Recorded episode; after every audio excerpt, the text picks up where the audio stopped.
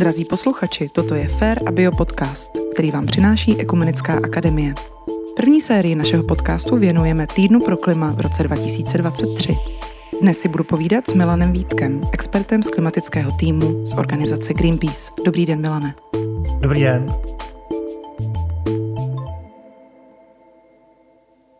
Já doufám, že jsme už v období, kdy si nemusíme povídat o tom, jestli klimatická změna způsobená člověkem existuje nebo neexistuje. Doufám, že tohle už máme za sebou, ale pořád mám pocit, že se musíme bavit o tom, jak to vlastně vypadá, co se teď děje a jak se dá pozorovat ty důsledky toho, že klimatická změna probíhá. Určitě, já bych možná ještě uvedl, jestli se potřebujeme bavit o tom, co je jako příčinou klimatické změny. Jako věci, to ví dlouho, první zmínka vlastně o tom, jak je vliv C O dva nebo rostoucí koncentrace C O dva v atmosféře někdo z osmnáct padesát šest, jo, to je jako hrozně dlouhá doba. A vlastně od té doby věci jenom zpřesňujou dopady spalování fosilních paliv, respektive dopady rostoucí koncentrace C O dva v atmosféře. Není to nic, jako není to úplně raketová věda, ale vlastně my, tam ty hypotézy, které byly stanoveny před sto a více lety, jsou víceméně furt platný, jasně upravovaly se, zpřesňovaly se a podobně.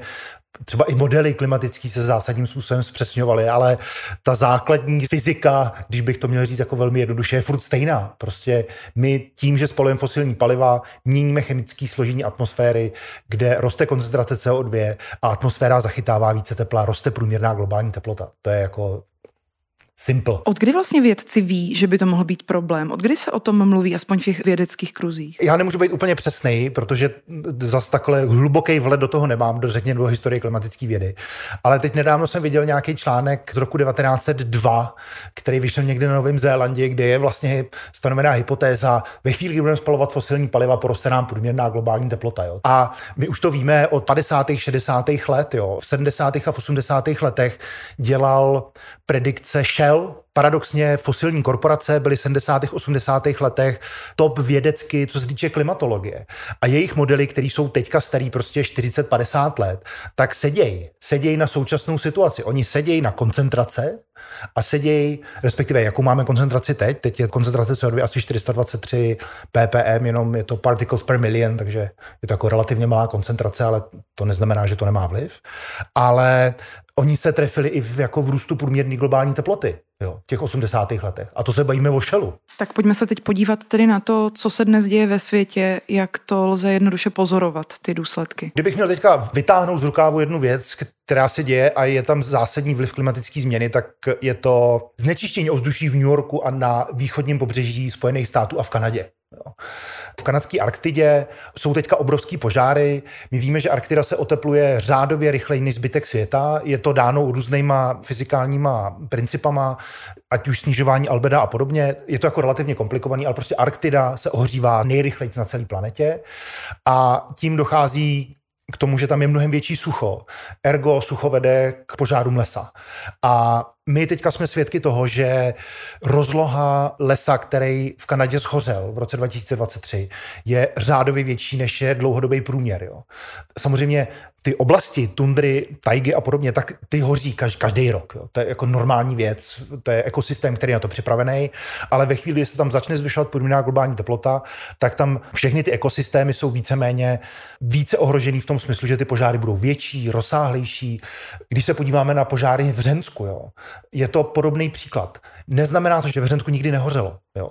My taky známe naše, jako český lesy jsou relativně, nebo český přirozený lesy jsou relativně na požáry připravený. Je to normální součást ekosystému. Ale ve chvíli, kdy změníme průměrnou globální teplotu, v Čechách od roku šedesát jedna stoupla o dva stupně Celsia, tak se mění to, jakým způsobem ty stromy reagují, kolik je tam vody a podobně. A Hřensko je jako hezký příklad. Jo. Tam sucho alias klimatická změna samozřejmě prohlubila ty podmínky, které tam jsou, ale ještě se musím povědět o tom, co tam je vůbec za stromy. Prostě smrk do Hřenska tak trochu jako nepatří. Jo. A je to problém i jinde, v Čechách. Když se podíváme na sprchovou kalamitu, tak to je přesně ono. Jako klimatická změna nám zhoršuje problémy, které už máme. Bez toho, aby tady ubývala voda v krajině, bylo mnohem hlubší sucho, tak ty lesy by to pravděpodobně zvládly. Ale to, že my jsme na ně naložili, to, že za prvý hospodaříme prostě v obrovských plantážích, dáváme smrk tam, kam nepatří, respektive ho dáváme do nižších poloh. Máme tady kyselou půdu, což je kvůli spalování fosilních paliv, respektive oxidu síry ze sedmdesátých až devadesátých let. Jo.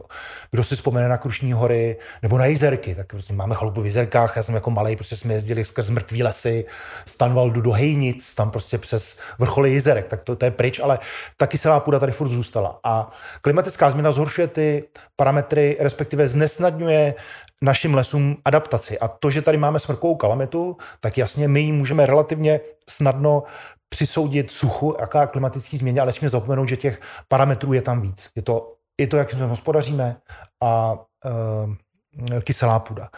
Kdyby se měl vrátit k té Kanadě, tak to, že hoří v Kanadě a hoří takovýmhle šíleným způsobem, že prostě New York, Ottawa a celý východní pobřeží Spojených států a Kanady, tak jsou teďka jako na špičkách znečištění vzduchu jako globálně. Oni jsou horší než indický města, které jsou tím vyhlášený, jako Delhi, Mumbai a já nevím jaký, který prostě kvalitu vzduchu mají strašlivou, tak teď je na tom nejhůř New York. Jo. Podívejte se na jako slavné fotky skyline jako newyorského Manhattanu, tak teď to tam vypadá jako z Blade Runner dvojky. Prostě červeno-oranžový opar a je nebezpečný chodit ven. To je klimatická změna, to jsou dopady klimatické změny. To je dobře, že to říkáte, protože pro spoustu lidí ty nejhorší dopady klimatické změny jsou situovaný někde v těch tropických oblastech a těžko nám dochází, že se to takhle blízce týká i severní polokoule. Pořád máme pocit, že to bude nejhorší tam dole a my tady máme ještě spoustu času. Tam je trochu komplikovaný, když jsou nejhorší dopady. Jo? Naše planeta se velmi rychle mění. Klima se měnilo tady od prostě začátku vzniku planety, kdy tady prostě vůbec nějaká atmosféra vznikla. Jo? Ale když srovnáme rychlost změny, která je v současnosti a která byla v poslední době ledový a mezidelový, nebo na tom přechodu, tak my tu teplotu v této chvíli měníme zhruba desetkrát rychleji, než je přirozený proces. A na to reaguje planeta jako celek. A jasně, my se můžeme pobavit o tom, že ty dopady jsou všude různý, ale oni odpovídají tomu, jaký tam jsou meteorologické podmínky, jaký tam je klima, jaký tam jsou pásy. Jako, ano, ty dopady jsou zásadní v Indii, v Africe a podobně, protože prostě jsou blíž rovníku a ty změny tam jsou velký, ale prostě Arktida se mění zásadně rychlejc než rovník. Jo. Jako já nechci dávat hodnocení, jestli je lepší to, že budeme mít ostřejší hurikány v Africe a větší sucho v Africe, anebo jestli prostě budeme mít zásadní úbytek ledu v severním ledovém oceánu. Tohle prostě, já to nechci porovnávat. Obě ty věci jsou strašlivý průšvih. Jo. Oni by nebyli průšvih, kdyby se neděli tak rychle, ale příroda na to není schopná reagovat. A upřímně, ten největší průšvih je, že na to nejsme schopní, my jsme na té přírodě závislí a my na to nejsme schopní reagovat. Jako. Naše společnost se nad tím jako bude velmi těžce potýkat, pokud nic neuděláme. Někdy jsou lidi vyděšený z toho, že lidé v klimatickém hnutí říkají, když nic neuděláme, je to konec lidstva. Jo? A říkají si, přece nějaké posunutí o pár stupňů v té teplotě nemůže znamenat, že tady na té planetě musíme skončit. Taky jak to teda je? Jak to bude vypadat, nevím. Teoreticky ten vtip je, že v roce dva tisíce sto bude nejlepší místo na pěstování jako vinný, moravský vinný révě v Krkonoších. Jo. A samozřejmě to je jako mnohem složitější, je to jako hyperbola. Ale když bychom to měli vzít doslova, tak já nevím úplně, jestli jsou v Krkonoších připravení na to, že jako se bude pěstovat vinná réva. Já si myslím, že úplně ne. Jako můžeme zavolat Rokrnapu, jak jsou na tom jako se znalostí vinný révy a vinařství, jak kde mají sklípky. Myslím si, že úplně ne, jako, že to není úplně věc, kterou by si jako představovali. Jo. A zrovna třeba Krkonoše jsou hrozně zajímavý místo, trochu odběhnu, jo. Ale jakým způsobem se mění naše krajina kvůli klimatické změně. Krkonoše jsou teďka unikátní svojí tundrou. Tam se potkává alpská tundra a arktická tundra. Je to jako ostrov tundry ve střední Evropě. Jo. Nikde jinde podobné místo na světě není, jenom tam. Ve chvíli, kdy nám poroste průměrná globální teplota, respektive ona už roste, tak ty místa, kde ta tundra může být, se budou posouvat vejš, prostě do větších nadmořských výšek, protože ze zdola bude vytlačovaná jinýma rostlinama, jinýma zvířatama a podobně. Ale prostě Krkonoše mají šestnáct set metrů, jo. Takže ona nebude mít kam ustupovat, ona prostě zmizí. Jo. A takovýchhle změn, který se dějou po naší planetě i v České republice, tak se děje hrozně moc. Já už jsem tady říkal, že průměrná teplota v České republice od roku devatenáct set šedesát jedna vzrostla o dva stupně Celsia. to ve své podstatě znamená, že jakoby se celá Česká republika posunula o dvě stě metrů níž. Jo, takže když jste v roce šedesát jedna zasadila smrk na Vysočině ve výšce šest set, tak teď je jakoby ve výšce čtyři sta klimaticky. Když jste zasadila ve čtyři sta, tak teď je jako v Polabí. Jo. A na to ty stromy nejsou připravený, respektive oni jako na to nejsou schopni reagovat v takovýhle rychlosti. Teď nedávno vyšla nějaké hodnocení, že jedna z nejlepších obilnářských oblastí České republiky je Vysočina. A člověk si říká úplně Vysočina, jako co to je? Vysočina se z té bramborářské oblasti začíná měnit na obilnou a člověk si úplně klepe na hlavu a říká se, no do prčic, jako jsou na to tam všichni připravení? Já si myslím, že ne. Takže jenom abych odpověděl na tu otázku. Jo. Já si nemyslím to, že lidstvo by zahynulo, skončilo a podobně, ale lidstvo prostě bude mít jako mnohem větší problémy udržet se v takovém rozsahu a v takový jako blahobytu, jako je teď. Pojďme se ještě podívat na ty důsledky té rychlé klimatické změny tady u nás v České republice. Vy jste zmiňoval to, co to dělá z lesy.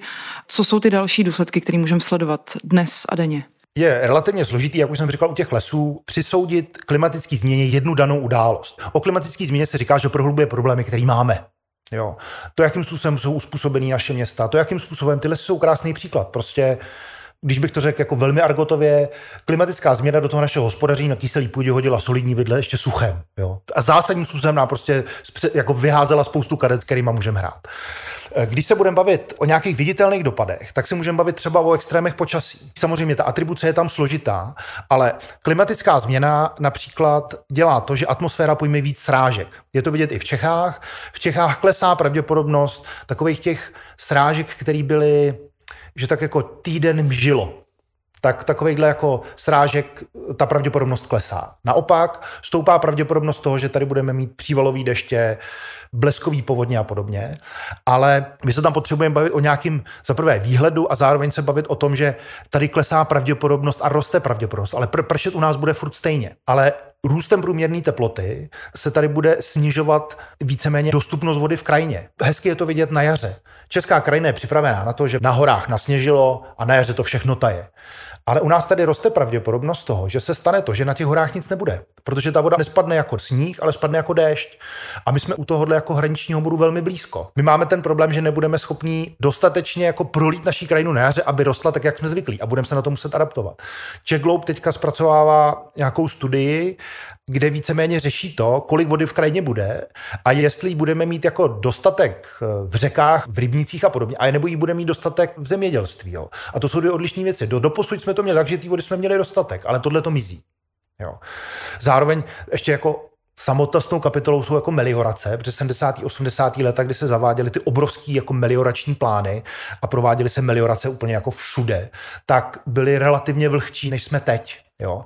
A my třeba ty meliorace teďka jako vlastně nevíme ani, kde jsou. Když se budete bavit s odborníkama na ČVUT ohledně odvodnění krajiny, tak vám řeknou, hleďte, o melioracích to nikdo neví, kde pořádně jsou. Jo. Prostě se to netuší. A my potřebujeme tu vodu zadržet v krajině. My potřebujeme krajinu připravit na to, že tady bude sice padat stejně vody, ale bude padat jinak rozložená, jinak během roku. Velmi pravděpodobně to bude mít méně sněhu na horách a zároveň my tu krajinu to potřebujeme jako upravit, nějakým způsobem ji změnit tak, aby jsme s tím tím dokázali pracovat. Další příklad hezký jsou vlny veder.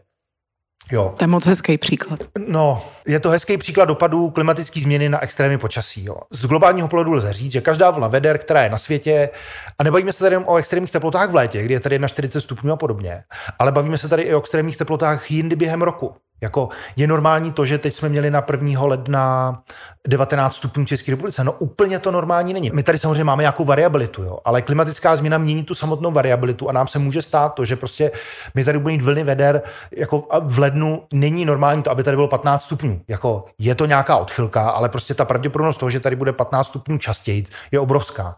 A to má samozřejmě dopady na sníh, příroda na to není připravená, jo. Odborníci například mluví o takzvaném druhém jaru. Jo, že máte klasické jaro, pak máte léto a pak by se příroda měla na podzim začít ukládat. Ale protože je teplo, tak stromy začnou znova kvést. úplně jako nesmyslně a pak samozřejmě přijdou mrazíky a šup št, a všechny stromy pryč. Na Jižní Moravě, tam odkud já jsem, kolem Kobylí na Moravě Brumovic, tak se ve velkém ruší sady, protože už několik let za sebou ty stromy vykvetly a hned zase zmrzly. Jo. A vlastně už se s tím nedá skoro vůbec nic dělat a nikdo ani nepočítá s tím, že by se to spravilo, už se to nikomu nevyplatí ty sady mít. Jo, to je trochu jiný fenomén, to je fenomén jakoby pozdních mrazů a to je docela zajímavý, protože člověk, když si řekne pozdní mrazy, tak si řekne, to jsou mrazy, které jsou třeba v květnu. Jo. Není to tak, to jsou mrazy, které jsou definované tím, že máte několik dnů, kdy je vysoká teplota, třeba deset stupňů, a potom ta teplota velmi prudce klesne. To je pozdní mráz. Pravděpodobnost pozdních mrazů v celé České republice zásadním způsobem roste. Je to jako přesně, jak jste říkala, pro ovocnáře je to jako šílený problém, protože nezatopíte těm stromům. Jo. Jako můžete dát do skleníku, ale zase jako prodáváte meruňky a jablka a nemáte asi úplně na to, aby prostě každý strom měl svoje vlastní topení. A když se vrátíme k těm vlnám veder, tak každá vlna veder na Zemi je ovlivněna klimatickou změnou a ta klimatická změna ji dělá extrémnější a delší. My posouváme ty extrémy do míst, kde ještě nikdy nebyly. Hezky je to vidět na množství tropických dnů, které jsou na různých meteorologických stanicích. Když si podíváte na ruziny, tuřany, tak prostě zásadním způsobem roste počet dnů, kdy je teplo a klesá počet dnů, kdy je pod nulou. A je to vidět na meteorologických stanicích po celé České republice. Jo. A když se bavíme o tom, jak klimatická změna prohlubuje problémy, které máme, tak u těch vln veder je to hezky vidět. My ty města naše máme připravené na nějakou teplotu. Praha je připravená na nějakou teplotu, máme tady relativně hodně parků a podobně, ale my tady jako nezvládáme mít čtyřicítky dlouhodobě. Prostě Praha na to není připravená. Aby se na to adaptovala, tak to samozřejmě nevím. Znamená víc stromů v ulicích, znamená to nějaký vodní režim jiný a podobně, nějaké doporučení, co lidi mají dělat a nemají dělat, ale stěžuje nám to, jakým způsobem jako my jsme zvyklí žít. To jsem chtěla dodat, že asi to připravené nemyslíte víc klimatizačních jednotek v rámci budov? No takhle, jako řešení to je, protože my potřebujeme jako třeba nemocnice udržet, aby jako fungovaly tak, jak mají a podobně. Tam je, jo, když se podíváme třeba na Vinohradskou nebo na starý nemocnice, Vinohradská nemocnice, když se na to podíváte, tak to jsou jako starý baráky, které jsou jako strašně obtížný na vytápění i regulace. Oni s tím samozřejmě nějakým způsobem pracují, zlepšují to a podobně, ale oni tam budou mít v létě i ten problém, že oni nebudou schopni vyvětrat to teplo. Jo? Že u vln veder je docela zajímavý, že je hrozný rozdíl mezi vlnama veder, které jsou na začátku léta, kdy máte relativně chladné noci a vlastně to prostředí se ochladí během noci a podobně, ale pak máte na vrcholu léta a v pozdním létě máte vlny veder, kdy noční teplota neklesne pod dvacet stupňů. A to je jako průšvih v tom smyslu, že vy to nevyvětráte. A ty ulice akumulujou teplo čím dál tím víc a ta teplota jako stoupá, stoupá, stoupá a stoupá. Pojďme se teď podívat na to, co se s tím dá všechno dělat a co vlastně se na světě teď plánuje. Co mají v plánu země, soustátí, kontinenty, aby s tím něco udělali? Drtivou odpovědnost za to, proč se roste průměrná globální teplota, je spalování fosilních paliv. Ještě se můžeme o metanu, o změně půdy a podobně, ale ta, ta základní věc je prostě C O dva v atmosféře. Jako, a, takže to, co se s tím dělat, je ve své podstatě jako jednoduchý. My potřebujeme přestat spalovat fosilní paliva a nahradit to jinýma řešeníma. A upřímně my ty řešení máme. Já teď, když se podíváme na emise České republiky, tak třicet osm procent emisí pochází z elektroenergetiky, šestnáct procent z dopravy. Jo. My se můžeme samozřejmě bavit o emisích v zemědělství, které dělají šest celá devět procenta, ale pro mě osobně je to teďka irelevantní téma. My se potřebujeme zbavit těch nejzásadnějších emitentů, což je v českém případě elektroenergetika. A potřebujeme začít nahrazovat globálně fosilní paliva obnovitelnýma zdrojema. Podívejme se třeba na Británii. Jo. Británie zásadním způsobem snížila své emise, začala vypínat uhlí a teď pracuje bez uhlí. Část nahradila plynem, což je takový jako z bláta do louže, ale furt je to trochu lepší louže než bláto. Proč je to z bláta do louže? Když bychom tady postavili dvě elektrárny, uhelnou a plynovou, a nechali je běžet furt pryč, tak víceméně ta uhelná bude mít o něco vyšší emise. U té plynové tam má teoreticky nižší emise přímo, které jdou z komína, ale tam jsou ještě emise, které jsou spojené s těžbou plynu a podobně, které nejsou úplně dobře popsané. Ale ta jako v úzovkách relativní výhoda té plynové elektrárny je, že vy ji můžete nachodit jako relativně svižně. A je relativně levná na postavení. Takže teoreticky to řešení nahrazovat fosilní paliva obnovitelnýma zdrojema, který prostě nejedou furt, tak dává hlavu a patu, to by se mělo dělat jako první. Ale zároveň, než vymyslíme nějaký geniální řešení, tak my tam potřebujeme mít jako prostě v zimě nám, my potřebujeme nějaký jako, jako zálohu. zálohu. A ve chvíli, kdy jsme si měli vybrat, tak je lepší mít plynovou elektrárnu, protože vy ji jako relativně rychle můžete zapnout. Ty emise, ne, že by to byla žádná jako velká hitparáda, ale prostě nebavíme se tady o tom, že tady máme uhelku, která jede tisíce hodin ročně, ale máme tady plynovku, která jede stovku, možná nějakou nižší tisícovku hodin ročně. A tohle už je nějaký model, se kterým se dá pracovat a posouvat se k nějakému dalšímu řešení. Jo. A když se budeme bavit o těch cílech, které tady jsou, tak my ve své podstatě, to asi posluchači budou znát, je zelená dohoda pro Evropu, která víceméně stanovuje cíl do roku dva tisíce padesát být klimaticky neutrální, to znamená mít nulový emise. Jo, jenom trochu nějaký kontext. Jo. Rok dva tisíce padesát je blíž než sametová revoluce, jo, než rok devatenáct osmdesát devět. A člověk, když o tom přemýšlí, tak si říká úplně, no, to nám jako moc času nezbývá, ale prostě do roku dva tisíce padesát by Evropská unie měla mít nulový emise. A respektive bilančně, jo, že možná bude něco vypouštět, ale že by to zároveň měla nějakým způsobem chytat. A to je relativně blízko. Zároveň máme tady cíl do roku dva tisíce třicet, snížit emise o padesát pět procent oproti roku devatenáct set devadesát. A globálně ve své podstatě tyhle ty cíle jsou stanovený. Ta roční hranice toho roku dva tisíce padesát je do určité míry arbitrární. Protože ta fyzika atmosféry není definovaná rokem, ale je definovaná, kolik vypustíme C O dva. Takže ten rok dva tisíce padesát je ve své podstatě nějaká, řekněme, jako ideálně promyšlená trajektorie, jak snižovat emise. Teoreticky, kdybychom jako zavřeli všechny uhelné elektrárny, jednu bychom nechali běžet, protože nevíme, prostě potřebujeme ji, nevím, pro jistotu, kvůli něčemu. Pro strička příhodu. Tak my ten rok můžeme teoreticky posunout, protože ten růst průměrné teploty je definovaný množstvím uhlíku, který vypustíme do atmosféry. Jo. Takže čím rychleji teďka snížíme emise a snížíme ty velký, ty obrovský emitenty a nahradíme je nějakým jiným řešením, tak tím více nám uvolňují ruce do budoucnosti. My tady máme emitenty, které jsou relativně zásadní. Výroba cementu a teď myslím, že na pátém nebo šestém místě v pořadí států globálně. A to je chemický proces, u kterého vzniká C O dva a jako strašně těžký se toho C O dva nějakým způsobem zbavit, protože je to chemický proces, kde prostě vzniká cement a my ten cement potřebujeme. Tohle taky bude potřeba nějakým způsobem řešit. Můžeme se bavit o nějakým jako zachytávání uhlíku a podobně. Je to jako relativně jako problematická věc v celém řešení snižování emisí. Ale pro nás my můžeme začít řešit až v roce dva tisíce padesát. My teď prostě potřebujeme rychle začít řešit emise z výroby energie a z dopravy. To jsou ty nejzásadnější věci, které teďka před náma jsou. My tady v Evropě máme pocit někdy, protože se o tom hodně mluví, mluví se o těch politikách, o zelené dohodě, o tom, co se bude muset všechno tady v Evropě a k čemu jsme se zavázali, a díváme se na ten zbytek světa, tak jako, jako, že my jsme lepší. Je to tak, nebo ne? Já si nejsem úplně jistý, protože vezme si ty největší emitenty. Jo. Největší emitent je Čína. Čína se zavázala snížit emise na nulu do roku dva tisíce šedesát. Jo. Teďka sice staví obrovským způsobem, jako rozvíjí svou elektroenergetiku, staví hodně uhelek, ano, ale pík má naplánovaný rok dva tisíce dvacet šest. Na druhou stranu, ona má zásadní podíl na globálním rozvoji obnovitelných zdrojů. Ona je prostě hegemon v tomhletom. Ona instalovala za rok víc větrníků, než má celá Británie. Jo? A to jsou, jako tam si hrajeme trochu jinýma číslama. Jo? Takže Čína, jo.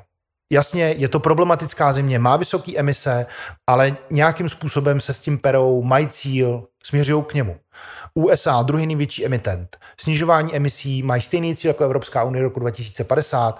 Teďka přišli s Inflation Reduction Act, který zásadním způsobem jako zvýhodňuje americké firmy pro řešení klimatické krize a podobně, což uvidíme, jako co to bude znamenat pro Evropu a jako zelenou dohodu pro Evropu. Jo? A jakým způsobem se to bude měnit.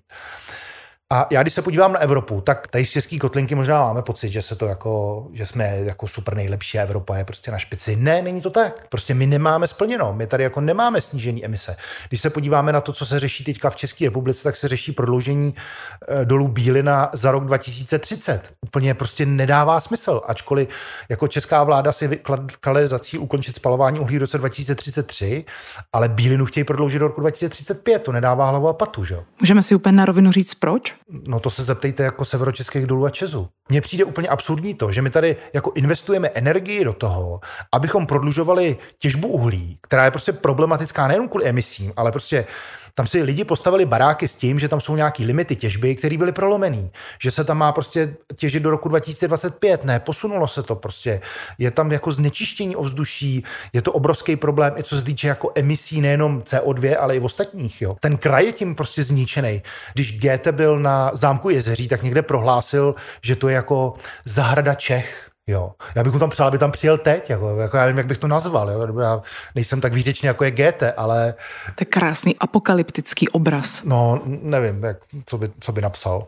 Ale My místo toho, aby jsme investovali energii do toho, abychom tady jako zásadním způsobem uspíšili rozvoj obnovitelných zdrojů, aby jsme tady začali snižovat emise zateplováním a dalšíma jako věcma, které s tím jsou spojený, aby jsme se jako zamýšleli nad tím, jakým způsobem můžeme změnit teplárenství, který je jako zásadní problém. Ne, my prostě budeme prodlužovat Bílinu, jako mě to mě to prostě mě to hlava nebere tohle.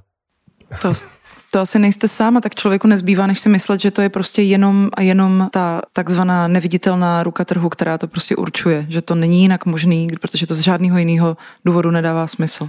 Dá se si vzpomenout na to, kdy se stalo, že se lidem z nevládek, aktivistům, vědcům pomohlo takovéhodle něco, takovýhle blbý plán zastavit? Dá se někde ano. inspirovat? Jiřetín. Horní Jiřetín. Důl ČSA se měl rozšiřovat a byl tam obrovský tlak na to, aby došlo k prolomení limitům, což by znamenalo, že by vesnice Černice a město Horní Jiřetín prostě zmizelo z mapy. Jo. Že bychom si tady prostě zopakovali šedesátá až osmdesátá leta, kdy jsme zbourali prostě krásný středověký město Most, tak tohle by se opakovalo. A lidem z Horního Jiřetína, nevládním organizacím a Greenpeace, my jsme v té dozorlé kampani byli zapojení, tak se podařilo tenhle ten plán zastavit. Prostě důl ČSA končí, on nepojede dál. Jo. A to je obrovský úspěch, kterýho se podařilo dosáhnout, bylo v tom zapojení jako spousta lidí, spousta organizací.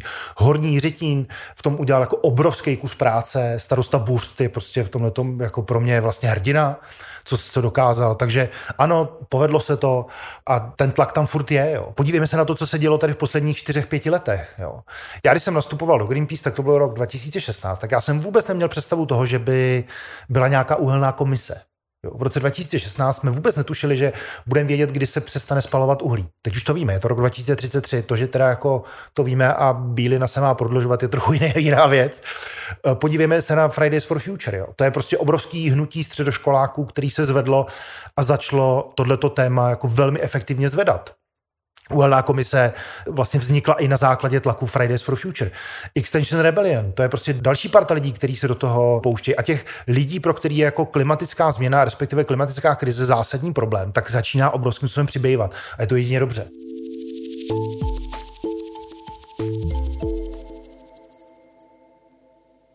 Tak mluvili jsme hlavně o té severní polokouli a pak jsou tady ještě země takzvaného globálního jihu. To jsou země, na které ta klimatická změna dopadá asi nejbrutálnějc a zároveň oni se na tom vypouštění uhlíku podílejí úplně minimálně dlouhodobě. Tohle je věc, která se řeší na kopu, respektive na setkání států, který řeší klima. Jmenuje se to COP, teď byl v Egyptě, bude teďka dvacátý osmý paradoxně v Saudské Arábii, ale co se dá dělat. Ale je to jedna z věcí, která se řeší a je to jedna z věcí, která je vlastně jako otázkou, jakým způsobem ty zisky a náklady přesunou tak, aby to bylo víc spravedlivější. Ty země globálního jihu na to samozřejmě tlačí, protože ty dopady klimatické krize jsou tam obrovský. Jeden z těch příkladů, který může být třeba pro Indii jako obrovský problém, nebo Bangladeš, Pákistán, Pákistán ani tak ne, ale tak jsou vlhký vlny veder. Jo. Indie má samozřejmě jako nějaký podnebí, nějaký klima a mají tam vlny veder, které jsou tam vlastně relativně normální a mají tam obrovskou vlhkost. S tím, jak roste průměrná globální teplota, tak roste pravděpodobnost toho, že ty vlny veder se změní v takzvaný vlhký vlny veder, což má obrovský dopad na zdraví lidí. Protože lidé se ochlazují pocením, který je víceméně definováno tím, že teplo lidského těla se odvádí vypařováním vody. Ve chvíli, kdy budete mít suchou vlnu veder, člověk je schopný relativně hodně zvládnout tím, že se prostě bude pít vodu a bude se potit prostě za tři rohy, ale prostě zvládne to. Ale ve chvíli, kdy přijde vlhká vlna veder, tak ta voda z toho lidského těla se nemá kam odpařit. A zvyšuje se strašným způsobem riziko toho, že lidi se začnou přehřívat. A teď ono to je samozřejmě, my se musíme bavit o nějaký škále, ale my každou takovouhle situací zvyšujeme náročnost pro zdravotní systém, pro starý lidi, kteří mají jako zásadním způsobem sníženou schopnost termoregulace, pro malé děti, třeba pro nemocní je to obrovský problém. Jo. A růst průměrných globální teploty zvyšuje pravděpodobnost takové události. Na první pohled se někdy zdá, že tyhle ty méně průmyslově rozvinuté země musí udělat ten samý oblouk, co my, že to, co je čeká, je, že se první teda tam začne mohutně spalovat a pak až se jako my postupně dostanou k tomu, že spalovat tolik nebudou. Je to nutný?